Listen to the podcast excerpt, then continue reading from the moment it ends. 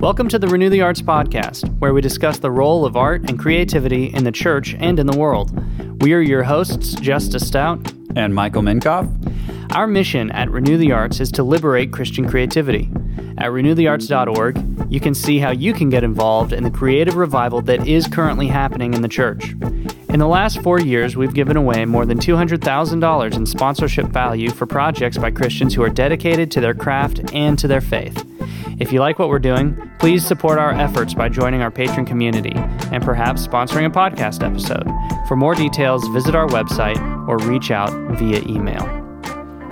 We'd like to thank Carrie and Kevin Watts for becoming patrons of Renew the Arts and supporting our work and supporting this podcast episode.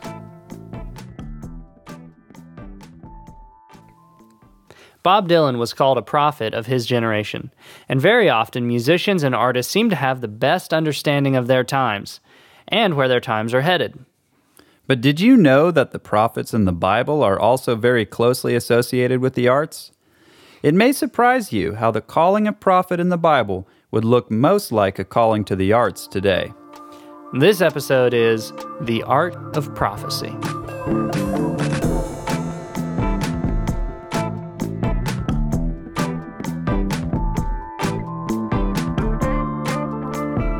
Tell that this is going to be a good episode.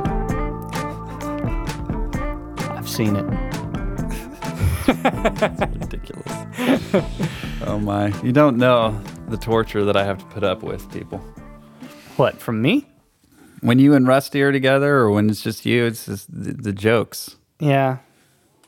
Yeah. Mm. But this episode is about prophecy, about foresight, foretelling the future. Um, if you trade stocks, I highly suggest making it to the end.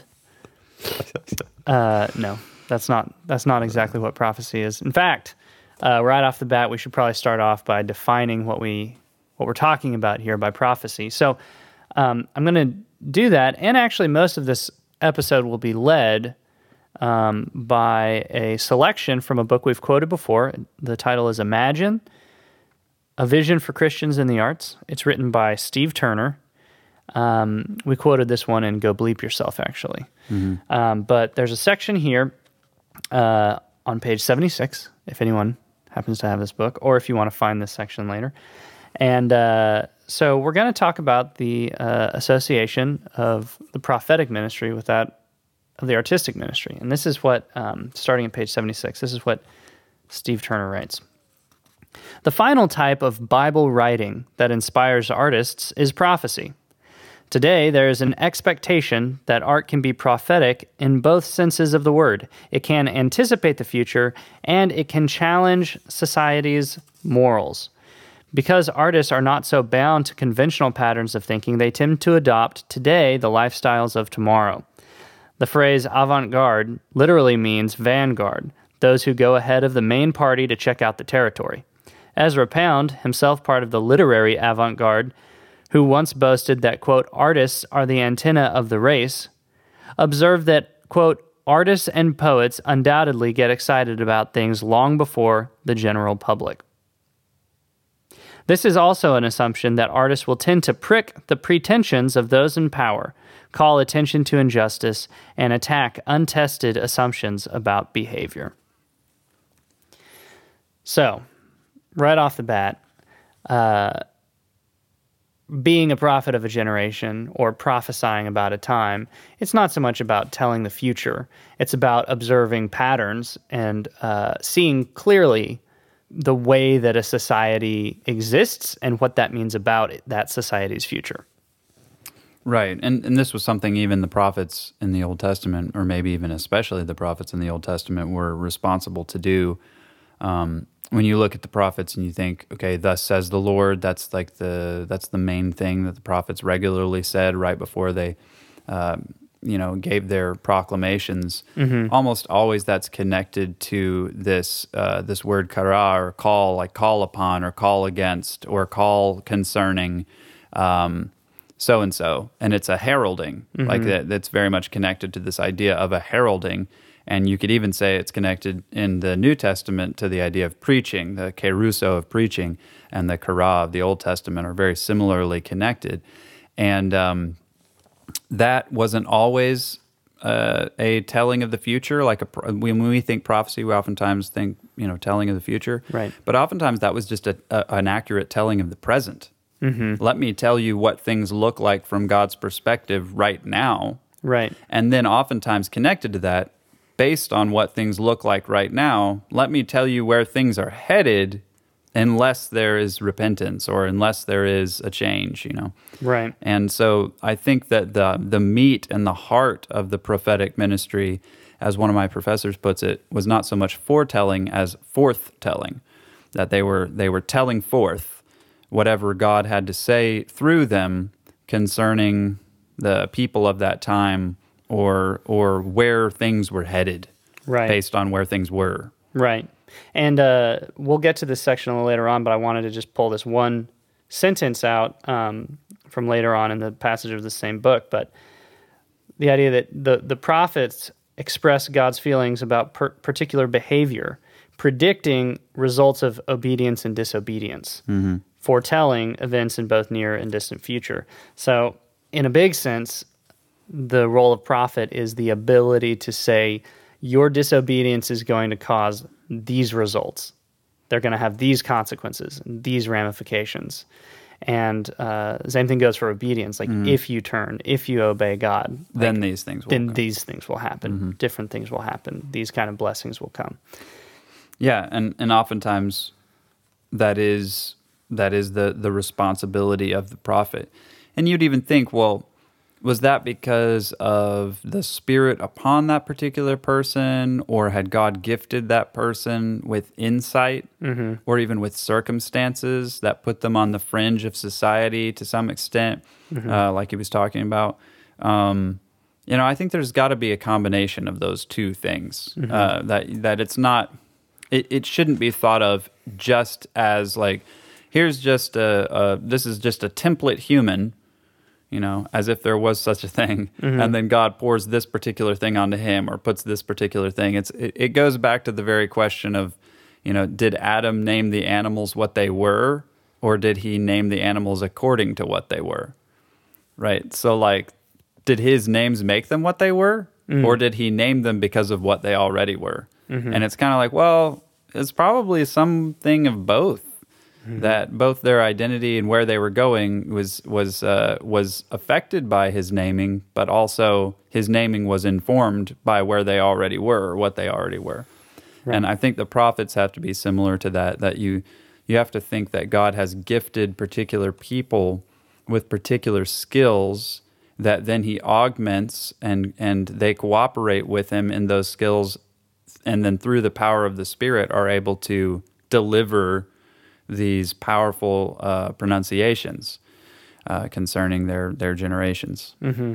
so yeah that you might already be thinking as a listener what exactly does that have to do with the arts and you're in luck because we are going to tell you yeah, yeah, yeah. so continuing on in this section uh, this conception of the artist as prophet is derived from the biblical model, but artists weren't viewed in this light until the Romantic period. The main reason for the change was the book Lectures on the Sacred Poetry of the Hebrews from 1753 by the theologian Robert Lowth, L O W T H, which influenced poets such as William Blake.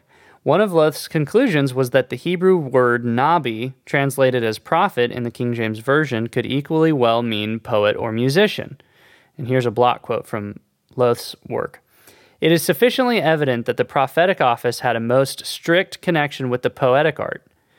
They had one common name, one common origin, one common author, the Holy Spirit. Those in particular were called to the exercise of the prophetic office who were previously conversant with sacred poetry. It was equally part of their duty to compose verses for the service of the church and to declare the oracles of God. Genuine prophets were people who passed the words of God on to the people. They expressed his feelings about particular behavior, predicted the results of obedience and disobedience, and foretold events in both the near and distant future. They were not always popular figures. Mm-hmm. in fact i would say that's a A little bit of an little bit of understatement. an understatement. I mean, Jesus said particularly, "Which of the prophets have you not persecuted? Which Yeah. of the prophets have you not martyred?" I almost, I really wanted to name this episode how to not kill a prophet or something like So that. it's harder than it sounds. It is, historically speaking, much harder than it than it sounds like it would be. Well, and it's interesting too. Jesus points this out when he says that you build monuments to the prophets your fathers killed. hmm And there is this idea, and and we want to think ourselves better than this. We really, really, really do. When we say, "Man, if a if a Van Gogh came in my generation, I wouldn't have rejected him like everybody else did," you know. Or if uh, if a prophet came in my generation, a great prophet like Isaiah or Jeremiah or Ezekiel or any of those guys, oh man, I would be one of the ones on their team Right. right? Probably not. That that's just you sort of just have to take a really hard look at yourself. We have to take a hard look at ourselves and recognize that the natural response to a prophet is not positive. It's Right. negative. That you you it's it's like you just think about it in these terms. In order for you to grow into the person God wants you to be, you need to change. And it doesn't matter who you are. You have to change. Mm-hmm. And a prophet is sort of God's messenger to you to teach you exactly the areas in which you need to change and the areas that you need to repent. That's not going to be a popular figure. Mm-hmm. I mean, it's basically like if, if there were a person who were directly called to you to diagnose everything that's wrong with you, top to bottom. Is that a person that you're really going to be a big fan of, generally speaking? You know, I should call that guy. I should call that guy. right. that's why that's why prophets and artists are typically at the outskirts of society because They're put there. Well they're put there and that's that's the place where you need to be to have that perspective so in some senses acclaim in a society or, or success within a certain society almost certainly will blind you to the problems of that society since you've done so well in it Mm-hmm. you don't you're not very willing to look for the problems of the society because that Right. might undermine your own success Oh, right. or yeah. you're just blind to it because you're you're focused on the progress of, of what you're doing instead of seeking out the injustice of whatever society you happen to be in. it's not. I mean, it's not even going to be on your radar. Mm-hmm. Um, there's the proverb: the the rich is wise in his own eyes, but the poor with understanding sees through him. Um, the poor is able to see better what's wrong with a particular society than a rich man is able to see, because of course a rich man is going to say, "I think society is pretty well ordered. I mean, it's at least well ordered for me." And that's oftentimes what you hear from a lot of the, the people who are pro anything in a particular society. It's like, well, it was of benefit to me. It did good to me. And um, it would be painful for me to empathize with those who have been harmed by this policy or by this uh, structure. Um, because I, like you said, you know, I might lose my position. I might lose my position of power or my position of wealth or my position of prestige if I were to start to address these things. So it's, it's best Yeah. just to ignore them. The prophet comes in and says, I don't actually have the power, prestige, or possessions to care whether these structures survive. Mhm. And I'm able to just observe Right. how these structures exist from the bottom. From the bottom, right? There's you can see a lot from the bottom. In some ways, you see more from the bottom than you do from the top. That's I think the point of that proverb. Um, that's not to say that the poor are of necessity people of understanding. Uh, there are many people who have suffered greatly, who have been blinded by its bitterness, but um, it, it's it's definitely the case that the that the poor with understanding has a much greater chance of seeing a bigger picture on what's going on in the world uh, than the rich uh, do. Wasn't there the proverb? Did you already quote it? Yeah, Oh, sorry. yeah, quoted it. Blanked. Out. Blanked out good. for a second. It's all good. I understand. Um, so, so he talks about this. Why would we make this case that the that the prophetic ministry and the artistic ministry is very closely associated in the Old Testament? He makes the same claim. What's the um, What's some what's backing the on that? backup? Yeah. Yeah, so let's look into that. He continues on. This is not the place for a debate about whether the gift of prophecy continues today, but the actions of the prophets do suggest possibilities to artists. Like artists, they appear to have existed on the margins of society, which is what we were just saying. Mm-hmm. Perhaps by not being at the center of things, they were able to keep a sharper perspective. There is also a close relationship between music and prophecy, almost as if the playing of music prepared the mind to be receptive to God's message. The company of prophets who meet Saul at Gibeah are playing lyres, tambourines, flutes, and harps, which is in 1 Samuel 10:5. So there seems to be, um, yeah. Didn't we even talk further about the association of music and prophecy? Yeah. Because it's not just that that It's not just uh, First Samuel 10. You have the the issue of uh, Elisha. right, Uh, right, right. Yeah, in Second Kings 3.15, Elisha... Three thirteen. 313 oh sorry um, he, he meets up with the uh, king of, of israel and the king of judah at the time and he respects jehoshaphat because jehoshaphat uh, was at least mostly uh, faithful. And so he says i will prophesy for you. And in 313 or, uh, or i think it's in 315 where he says bring me a minstrel. Right. and that's what he says bring me a harpist. Um, and and it's almost like that's the that's the predicating environment into which I will prophesy. Like I'm not going to prophesy to you unless you bring me a harpist. Bring me a harpist first, and then I'll prophesy for you. And then you also see this in uh, First Chronicles Twenty five one. yeah, 25, where, where David and the ar- army officers set apart uh, particular musicians.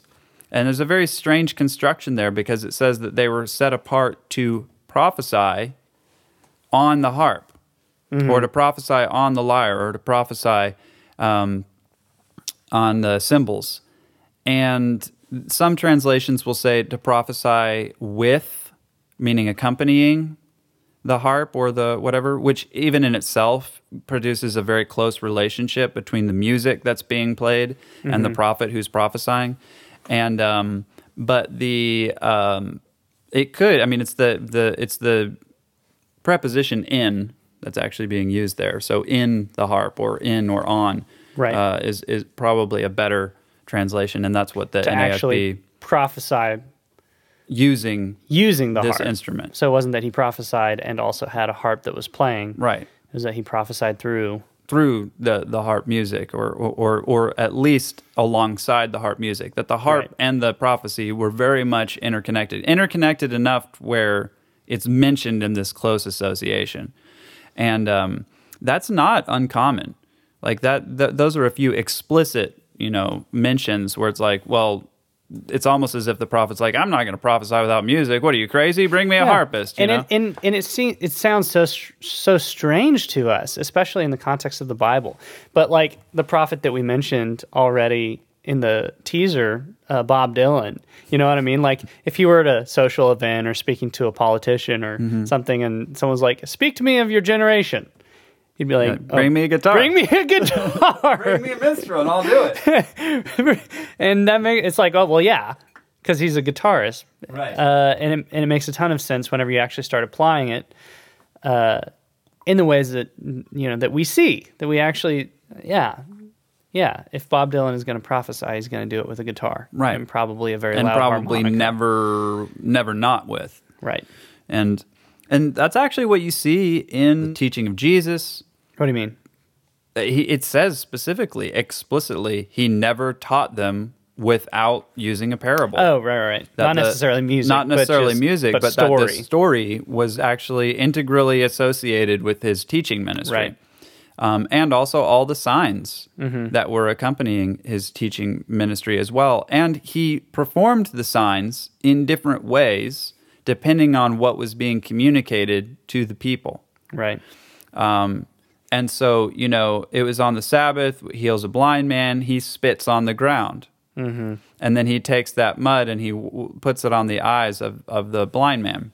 Why did he spit on the ground? Why did he need the mud? What was, I mean, was it like, you know, did he Special mud? Did he put the little cucumbers on top of it, you know, and lay him back down with a towel on the guy's head? Like, what exactly?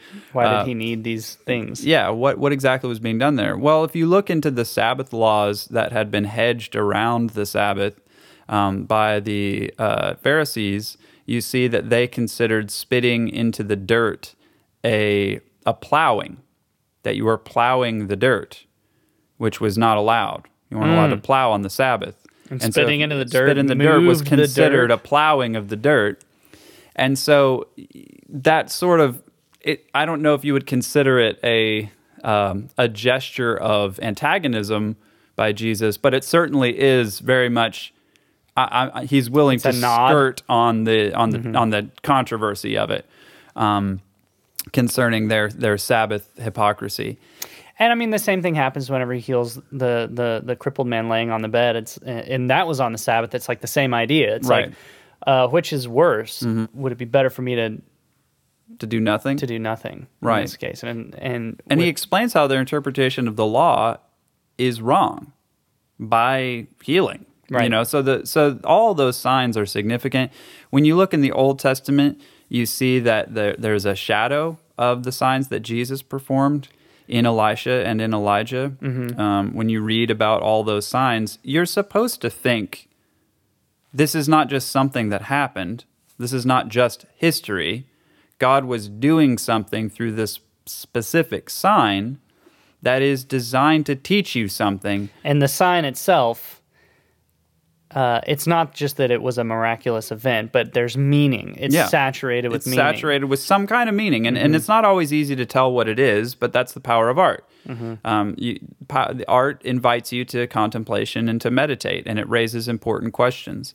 And you need to dig into the cultural context and the historical context and all these other things in order to get a better idea of what some of these signs mean. Mm-hmm. Um, but it's not it's it's almost never the case that any of the miraculous signs didn't actually have either an explicitly mentioned or at least implicit and able to be discovered meaning behind them something they were pointing to. Right. and so what is that? I mean we talked about this in the what is art episode. That, mm-hmm. that one of the central ideas of art is its significance is orientation around signs that it is a material arrangement that points to a spiritual reality or a, or a non-material reality and um, especially when it comes to the Christian arts and to the prophetic arts within Christianity, the the sign orientation is something I think that's really important there. Yeah. Um, and then music and poetry. I mean, seriously, guys, is like, well, this is a problem because I, I talked to somebody one time.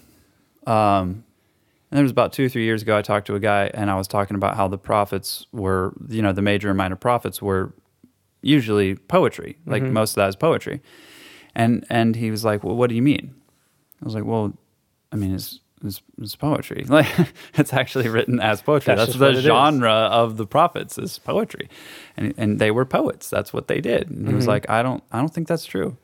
And at that point, it's kind of just like I, I don't even know what to do for you. You know what I mean? Like, uh, uh, how basic does this have to be? So there is So, like, open up the Bible. right You see how these words are are are, are broken into lines. organized into lines, and Yeah. No, even that. He was like, well, that wasn't necessarily in the original. And so it's like, okay, well, let me get out, uh, you know, Robert Alter's, you know, biblical poetry book and, and, and show you how there's, you know, highly imagistic uh, parallelism and all these other things that, that will that will locate this very deeply in in the realm of um, of poetry. But it's sort of like that's the work that we're at. I mean, that's the place that we're at in I mean, would church. you challenge the Psalms in the same way? Be like, the Psalms are songs. It's like, I don't think so. Yeah, I, like, well, I mean, it says a song. Well, maybe that was the wrong translation.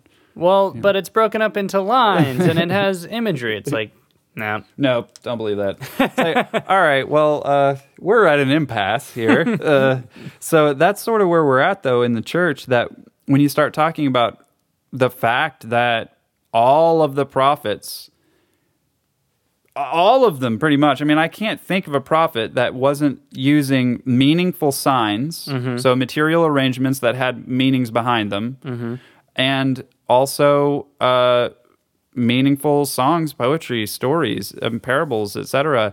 It's like the prof none of the prophets came without the arts. Right. Like in they- fact, yeah, that's uh, after bringing up music, Steve Turner goes on to talk about um, besides speaking, singing, and playing musical instruments, the prophets often performed bizarre acts which were designed to provoke and shock.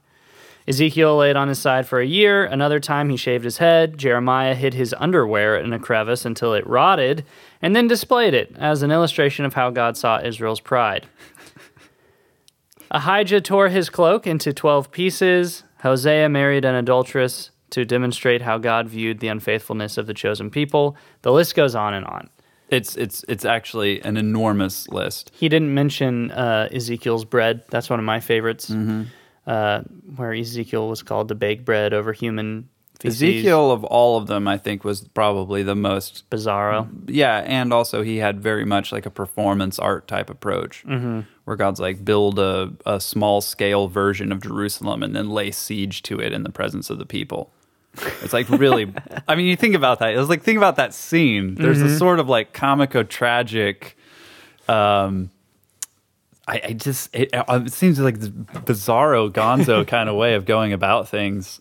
Um, but I love it. I really love it. And then you have Isaiah being told to preach from the pulpit naked, which I'm sure that he was revealing a whole lot more than people wanted him to. this is a, another element of uh, making people uncomfortable Right. through, the, through the prophets. Right. Now, I'm not saying, because this is what people will say. You know, all the prophets were directed specifically by God to do these things. And so let's just be really clear. I am not saying that you should go out and play naked. That's that's not what I'm saying here. Um, if you're not called to. you're probably not called. to. um, you know, if you're convinced that you are called to, I recommend that you uh, change your medications. um, no, just- anyway, uh, no, that, that's I'm messing with you. But but probably those kinds of things. A lot of people would say that those kinds of things, those kinds of special communications uh, directly from God uh, concerning those kinds of signs, were shadows and types. Okay, so let's say that that's the case even if it were the case, has God given us now less than what he gave us before Jesus? What do you mean by that? Well, there's this attitude where it's like they had all this beauty, all this grandeur, all this material uh, expression to teach them in all these different ways. And now, after Jesus, we have none of that. Right. And I'm just kind of like that. That doesn't make any sense, guys. It just doesn't make any sense. Mm-hmm. Now we we still have all of that for one. Mm-hmm. Everything that was done in the Old Testament is still ours, and it's still ours to teach us. It even says that explicitly. Paul says these things happened as an example, so that we might learn all the history, all of the types and symbols, and all of that stuff that was going on in the Old Testament was there for our edification as well. Mm-hmm. Um, but aside from that, do we not still have songs? Do we not still have visual art? Do we not still have Right. all of the the beauty and the value and the depth of understanding of the mm-hmm. created world and material arrangement that we can draw from in order to teach and express the glory of God to the people around us? I mean, why would we not mm-hmm. use those things? Yeah. Um, Especially if there is such an example in Scripture that that they uh, can contribute so much. to such a to to such a ministry as that. Right. Now, does that mean again that all pastors or all preachers should necessarily, if if the prophets were called to kara and the New Testament preachers are called to kerusso, does that mean that the preachers of the New Testament must all be artistic in the same way the Old Testament prophets were? No, obviously not. The examples that we have And even in the Old Testament, there Yeah. were there were preachers and teachers of the law. Totally. Yeah. And in fact, Isaiah did that too. Mm-hmm. He wasn't just a poet. Isaiah also was apparently such a boring teacher that the that the people uh, mocked him by saying, "All you ever teach is line upon line, precept upon precept." I mean, apparently he w- he could get really propositional as well. Um, so there's no sense in which the one excludes the other. Right. And that's what we always butt up against too when we start talking about these things. Like, you just want to throw sermons out. And I was like, well, I, I, I, I We've never said that. I never said that. Yeah. I'm I'm in seminary. I'm training to be a preacher. I'm not going to go naked up into the pulpit and start spouting songs. That's not not what I'm planning on doing. I'm planning on going up there and doing what the people expect of me. But I I also plan on adding to what we're doing a, a greater emphasis on, on the songs mm-hmm. and on the poetry and on stories because I think that those things are really, really good to teach and to draw people into relationship with God. Otherwise, God would not have made such an emphasis on those things throughout the scriptures. Right. And and what do they exist for in the first place? Like if God made all things, if he made us as creative beings, and if he designed the thing, music, you know? He he created music as as a thing that could be made or as a thing that could be explored. Uh you have to ask for what purpose. And um seeing all these examples in the Old Testament and even recognizing it in our, in our own times, like we said with like Bob Dylan or whoever the artist is that really speaks clearly to the time. Uh, and that can go for movies, like so many movies just hit hit the nail on the head as far as the the you know current current temperature and and what that means about the future or what that means about our hearts. And um, I- it just seems it just seems so obvious. It seems so obvious to say, well, uh, use of music, use of film, use of storytelling. These things always go along with a proclamation of the truth, or with, um, you know, a good storyteller is someone who understands human nature, who sees clearly what's going on, and who can speak in truth into the situation and probably extrapolate where things are going. and all of the stories and all of the signs and all of the songs and all of the music are are designed to carefully explore the way things are and to give you also a framework for hearing and receiving the good news of Jesus. Um, and I mean, the Old Testament is long, and the time of the Old Testament is long. I mean, if you take the Old Testament's timing, Like, it's the amount four- of time it Yeah. spans. yeah, 4,000 years before Jesus came. 4,000 years is a long time. Yeah. It's a long period of time. God, do you really think God would have had this story go for such a long period of time if there wasn't some really good stuff in there? you know what I mean? Like, uh, uh, That's I- a very long movie. That's a very probably long- cut it down. yeah, man. Except no. He went. He went like 100% Peter Jackson on this one. um, anyway, I, I, so I, I just think that's a really important thing to think about. And oftentimes our and I write about this in my book. Oftentimes the errors that we have concerning the arts in the church are connected to the errors we have concerning our doctrine of history. Yeah, and that that reminds me of the the title of a podcast that I want to do eventually, which is that uh, things saying things simply is not always saying things best, or even saying things shortly isn't always saying things best. And uh, I think there is a little bit of impatience, especially when we're trying to approach truth or understand truth or What's the least I could do, or the least I could say? or the most succinct truth statement that you can give me. And it and uh, Flannery O'Connor even talks about um, her friends. She would write a new book, and her friends would say, "Well, what was it about?" Mm-hmm. And it's like if I could tell you what it was about in a sentence, I wouldn't have- written the book. I wouldn't have written the book. I would have just said the sentence. Mm-hmm. And I think that's probably very much God's perspective, where it's like, mm-hmm. well, what is this about? You know, well, it's about Jesus dying on the cross for your sins. Well, it is about that, but that's not really the whole thing. It's not enough just, of it. Just saying that isn't going to, you know, saying that isn't the same as reading the book.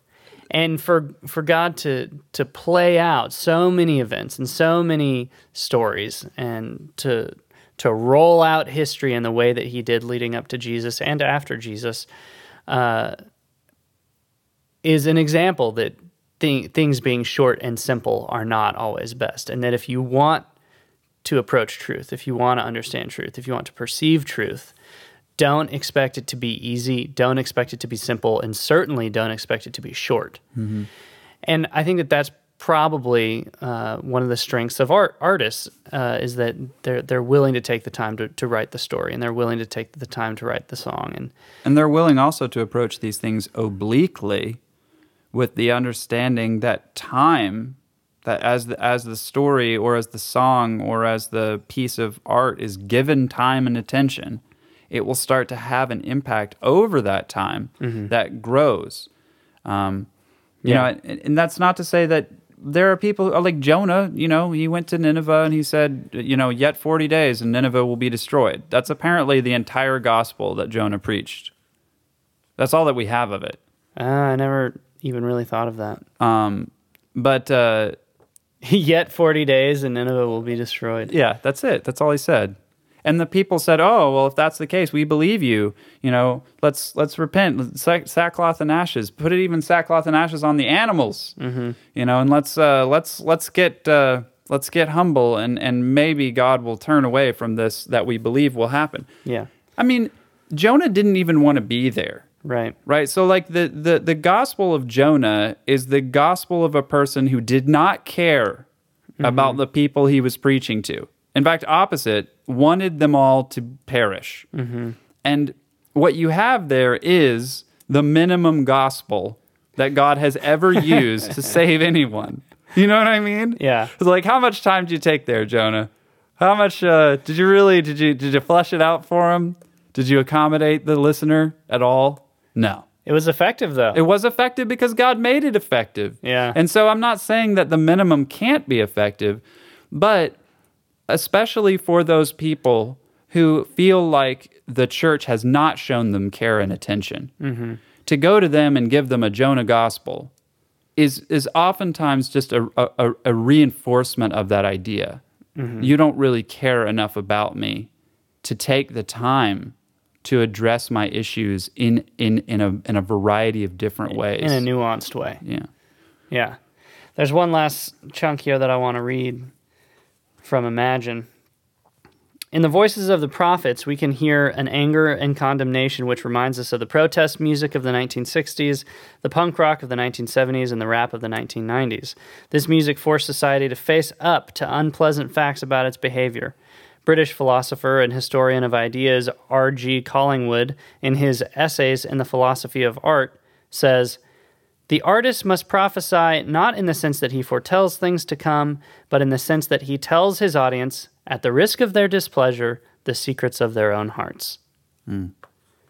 And I think that that really That does sum it up. that I kind mean, of sum, sum, sums it up. do you have the patience? Do you have the care and compassion in order to reveal your culture to your culture? Right. you know and and honestly the problem is that the culture is not the main problem what we have found to be the case and it is a hard truth and it's something that i believe people really need to take seriously the artists that we have found over the 10 or so years that we've been looking for them that have been most neglected and most rejected by the church have had the most profound things to say. And the artists that have been most accepted and most included and most supported by the church in that same period of time have been the ones that are avoiding Difficult anything, subjects. Critique. any kind of criticism or critique that might actually be useful. Now, let me there, tell there- you. there are some exceptions there, but it, it, it, it is only the nature of things because what breeds popularity? Not criticism. Mm-hmm. I was telling my kids about this today because we were talking about idolatry. Because we're reading through the Old Testament again, and man, it's it's rough. And it's easy for us sometimes to think, well, I'm not, I don't have like you know, my family totem in the corner that I'm bowing down to every morning, and you know, whatever. Mm-hmm. And so I'm not an idolater, right? I'm not. I'm not someone who is an idolater. But I wanted to explain to my kids what idolatry was. So I used an example. If you could create your parents in whatever image you wanted. You know, mom and dad, can I have some candy? Sure. Mm-hmm. Mom and dad, may I stay up all night? Of course. Mom and dad, can I go play in the street? Absolutely. Mom and dad, I mean, it's like Tim Keller said that a God who never disagrees with you is a false God Right. and that that is a very central idea and that's what i was trying to to, to get my kids you know you may not like the parents that you actually have all the time mm-hmm. you may not like the rules they give you all the time but idolatry is attempting to create fake parents so that you can be the same way you are indefinitely mm-hmm. and i said children, if you look at a plant, it's either growing or, and they're like, well, dying. Mm-hmm. There's no there's no stasis. Yeah. Life has no stasis. So idolatry is called death. Folly is called the road to death. Because folly and idolatry both together say we don't need to improve. The way we are is adequate. When a prophet comes and says, "Here's what the real God who actually exists is saying concerning you." I mean, of course it's going to be It's going to don't play in the street don't eat candy all day long don't stay up all night Yeah. you know quit punching your brother in the face all these other kinds of things you know but that's what i want to do and i can create gods in my own image who me that. authorize that yeah. and I don't think we recognize that the gods that are being created or being worshipped by the by most of the artists we accept. I mean, I'm just going to say it. They may not be real gods. If they don't challenge you, if if that god that is being praised in that song isn't challenging you and driving you to Jesus and convicting you of sin mm-hmm. and causing you to be sometimes unsettled, sometimes upset, sometimes distraught, you know? Mm-hmm. Well, then it's probably not a real god. Yeah. I mean, it's a God that you've created in your own image in order to give you authorization, legitimacy, and permission to do what you want to do. That's not a real God. Yeah. In our church, uh, pastor, our pastor, we'll sing some songs and some hymns before the sermon, and he'll get up in the time between and say, "I, I want to call to attention a few of these lines," and and it's pretty good because especially with hymns Yeah. that you might have gotten so accustomed to, it's like, do you realize what what you're saying here? This should make you Uncomfortable. uncomfortable, yeah. Or this should. Are you sure you're willing to say this? Should stir you Or, up. are you sure this is what you, you believe? Do you live according to this? And um, I think that that's a good sign, a good a good sign to say, hey, uh, church is not about comfort. It's about God, and uh, God can certainly comfort His people, but so often, again, when you look at the Bible, again, when you look at the prophets, it's about uh, reorienting popular popular perception of who God really is and what that means a society is doing wrong and mm-hmm. is doing right. And, and in the case of the prophets, it's usually what they're doing wrong and what they need to change, and that's very difficult. But also, you know, there are the promises. And so I just want to leave this. I've noticed recently there is a spirit in the church where, in order to spare ourselves from pain, we rob ourselves of joy. And it's something I've been thinking about a lot with a lot of different things. That people are willing to forego the most exquisite joys merely to avoid the most insignificant pains. And you see this, you know, concerning children, people's attitude toward children. Like, are they difficult? Yeah, of course they are. But man, the, the blessing that comes through children is so far outweighing the, the inconveniences of children. Mm-hmm. You know, and I mean, I look at our culture and it's just like, you guys are robbing yourselves from the greatest joys simply because you don't want to go through what really amounts to not significant pains. Mm-hmm. I mean, these are not, it's not, I mean, is it all that difficult to listen to a song that convicts you? I mean, is that really, you know what I mean? Like, is mm-hmm. that, is that like, and, and, you know, and instead you're, you're just going to replace that with this tiny little joy that's barely even a pleasure. Mm-hmm. I, I don't, I mean, we, we really need to mature. We need to grow up Yeah. as a church and recognize that you know we need to put on our, our big boy and big girl pants and just allow god to give us greater joy And I think part of that is the, is what actually causes the fear of the Lord. I mean, you see this all throughout Scripture, like in Proverbs about you know the wise man fearing the Lord, and uh, it's all over the place to fear God. And you don't fear a God that's going to always be comfortable to you. It's the same idea, you know. And it is like, do we fear the Lord today? Do I fear the? Do I fear the Lord? I, I don't not nearly as often as I should. And um, and that means that I've probably made God much less fearful to me and he might look a lot a lot more like justice than he actually looks like God. You know, to me in my mind. Exactly. Yeah. So anyway, uh, we're gonna leave you with uh, a little song here. Um, this is a buddy of mine, uh, Drake Lanier, singing a song called "Whitewash," where I think he uh, uh, puts his finger on a few contemporary cultural nerves, and I think he did a good job with it. And I think you might enjoy it and be slightly uncomfortable, hopefully. be a little unsettled.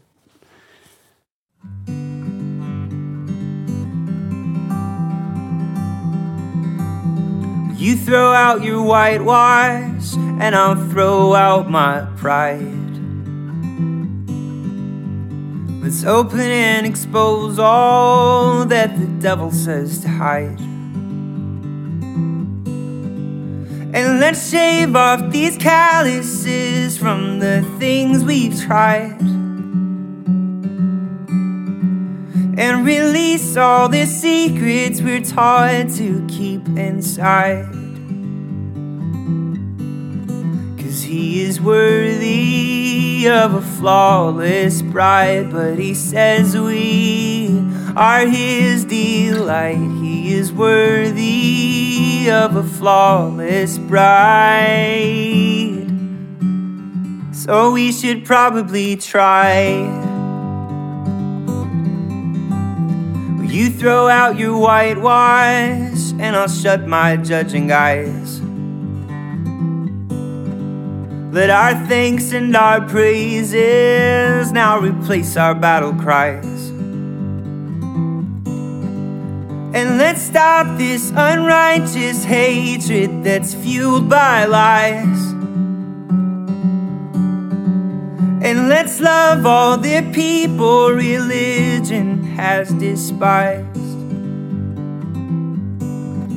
Cause he is worthy of a flawless bride, but he says we are his delight. He is worthy of a flawless bride.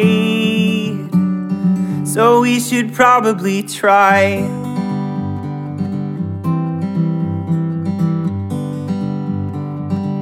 We should probably try a little harder than attending Sunday service.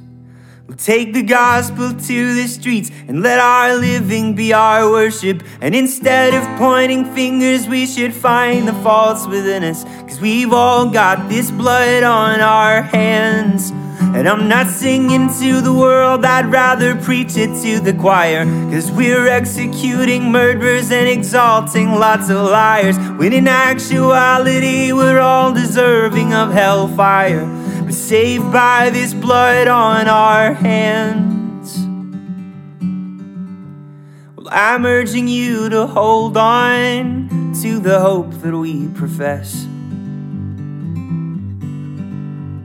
Cause the promiser is faithful and he keeps his promises. And I promise you, oh my friends, there will be more than this. Not because of our works, but by his righteousness.